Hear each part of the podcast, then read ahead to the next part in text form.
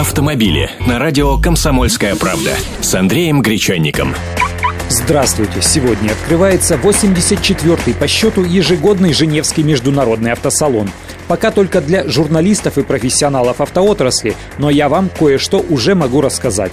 В этом году главными премьерами мотор-шоу станет обновленный Ford Focus, серийный переднеприводный BMW, купе Mercedes-Benz S-класса, новый суперкар от McLaren, Audi TT следующего поколения, нарядный кроссовер Citroën C4 Cactus, самый маленький джип, который получил имя Renegade.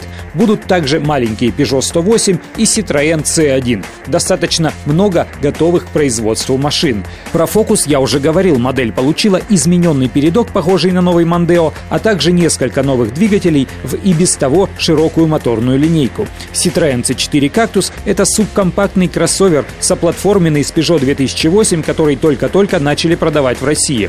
Но сама машинка будет почти по-кукольному украшенной, с большим количеством пластиковых накладок по всему кузову.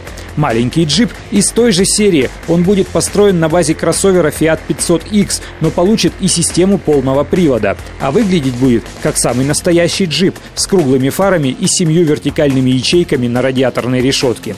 Но это живые машины, готовые к производству, которые появятся в продаже уже в конце нынешнего, начале будущего года. А будут и концепты.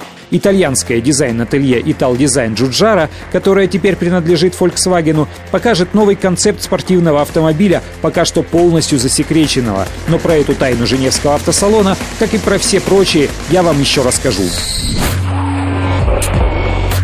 Автомобили.